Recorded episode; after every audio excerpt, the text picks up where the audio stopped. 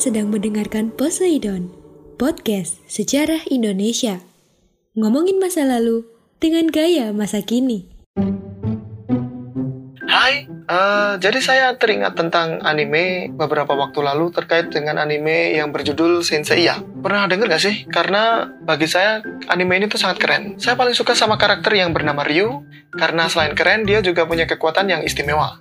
Itu semua mereka lakukan maksudnya mereka menolong dalam karakter itu mereka tuh menolong uh, karakter yang bernama Athena. Tapi kita nggak akan bahas tentang sensei-nya sih. Tapi kita akan bahas tentang yang terkait dengan Athena. Pernah dengar nggak sih Athena itu di mana?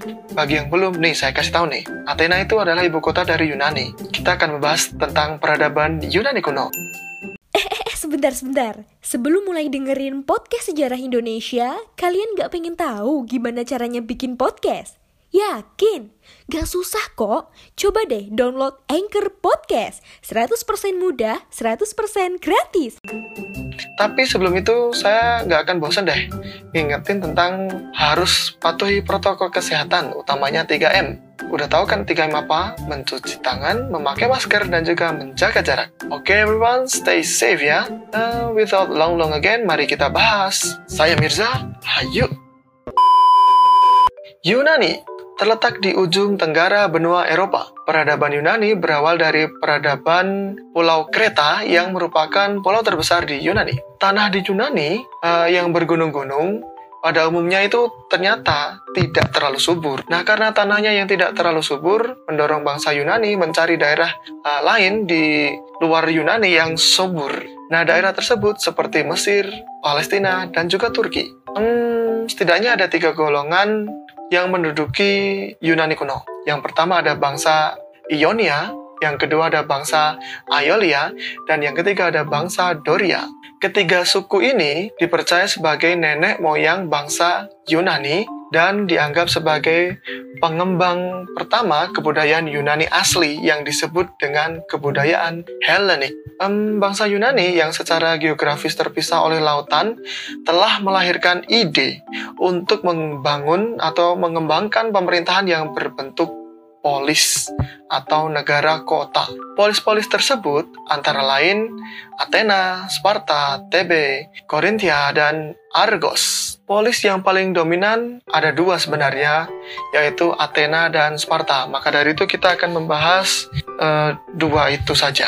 Biar gak terlalu lama, yang penting kalian bisa mengenal Athena dan Sparta lebih baik lagi. Biar gak cuma dengar-dengar dari orang-orang yang gak jelas gitu kan ya mungkin pernah baca juga, mari kita coba cocokkan.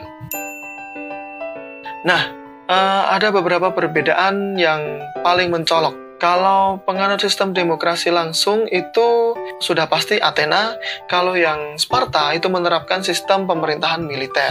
Sparta sendiri memiliki corak kehidupan yang digariskan oleh Lycurgus. Sistem pemerintahan Sparta seperti yang digariskan itu bersifat aristokratis, militeristik dengan ciri-ciri sebagai berikut.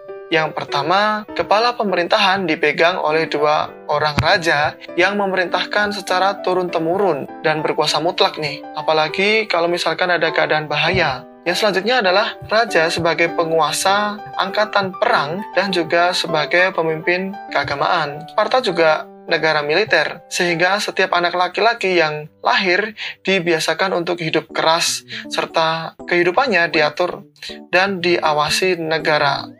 Nah, Sparta mengenakan uh, wajib militer bagi warganya yang sejak dewasa sampai dengan usia 60 tahun. Kalau Athena sedikit berbeda atau bahkan justru malah berbeda banget gitu.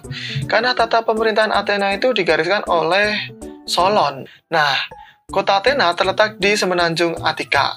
Penduduk Athena terdiri dari bangsawan, kaum Hellas, para pelaut, nelayan, dan pedagang.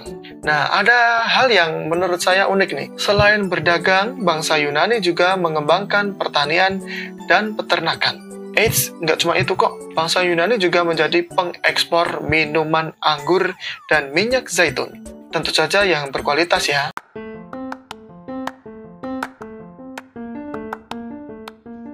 Halo Sobat Poseidon, kalian pasti sudah tidak asing lagi dengan Anchor. Yap, aplikasi penyedia jasa untuk para podcaster pemula dan juga pro.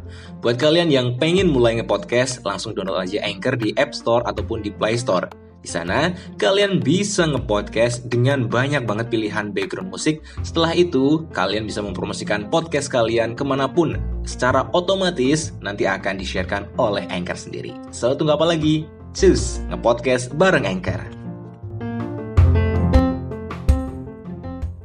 Agar transaksi dalam berdagang mereka lancar, bangsa Yunani mengembangkan mata uang logam sebagai alat tukar. Keren kan? Nah, salah satu mata uang logam yang digunakan di Yunani adalah drachma yang diterbitkan di Athena. Drachma ini dibentuk atau berbentuk koin bulat dan pada kedua sisinya terukir gambar burung hantu dan Dewi Athena. Ya meskipun setiap polis di Yunani menggunakan mata uang yang berbeda-beda, tetapi mereka telah menggunakan standarisasi bahan logam yang digunakan untuk membuat logam dan logam yang biasa digunakan adalah perak. Wah, keren kan? Nah, penduduk Athena dan Sparta mempunyai keyakinan uh, dan cara hidup yang sangat berbeda. Kalau pemerintahan Athena dijalankan dengan sistem demokrasi, oleh karena itu orang-orang Athena sangat gigih memperjuangkan kebebasan berpendapat dan hak suara dalam pemerintahan. Nah, mereka terkenal juga kritis.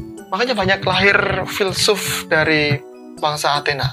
Nah, adapun pemerintahan Sparta dijalankan seorang raja dengan sistem diktator. Nah, masyarakat Sparta diukur atau diatur dengan ketat dan berjiwa militer dengan kehidupan bangsa Sparta yang jauh lebih keras dibandingkan masyarakat Athena yang kira-kira dikatakan bagaikan bumi dan langit gitu. Yang satu keras, yang satu berwawasan atau berilmu atau beradab sangat tinggi. Bangsa Yunani mempercayai adanya dewa-dewi yang bertubuh seperti manusia. Tetapi lebih indah gitu, lebih besar, dan juga tidak dapat mati. Dewa-dewi ini mempunyai sifat seperti manusia juga. Mereka berkeluarga dan memiliki keturunan. Di samping dewa-dewi juga terdapat para hero atau tokoh-tokoh setengah dewa yang meskipun sakti, tetapi dia bisa mati. Hero yang paling terkenal adalah Achilles dan Heracles atau lebih biasa dikenal dengan Hercules. Dewa dewi yang dipercaya di Yunani adalah antara lain ada Zeus, dewa tertinggi yang menguasai langit. Yang kedua ada dewa Apollo, dewa matahari dan kesenian. Selanjutnya ada dewa Hermes, dewa perniagaan, dewa Poseidon seperti podcast ini, yaitu dewa laut. Yang selanjutnya adalah dewa palas Athena atau dewa keselamatan dan yang terakhir ada dewa Aphrodite atau dewa kecantikan. Nah, untuk menghormati dewa Zeus, setiap empat tahun sekali diadakan pekan olahraga di pegunungan Olympus yang disebut dengan Olimpiade. Pekan olahraga ini kemudian menjadi ilham penyelenggaraan pesta olahraga terbesar di dunia yaitu Olimpiade. Begitulah kira-kira sejarahnya. Nah, jadi apa yang bisa kita dapatkan dari sejarah Yunani kuno? Yang tentu saja kita tahu kalau misalkan Olimpiade itu terinspirasi dari adanya uh, peradaban Yunani kuno yang seperti tadi saya sampaikan bahwasanya perhelatan ini setiap empat tahun sekali diadakan pekan olahraga untuk menjunjung uh, sportivitas dan juga daya saing yang sangat tinggi.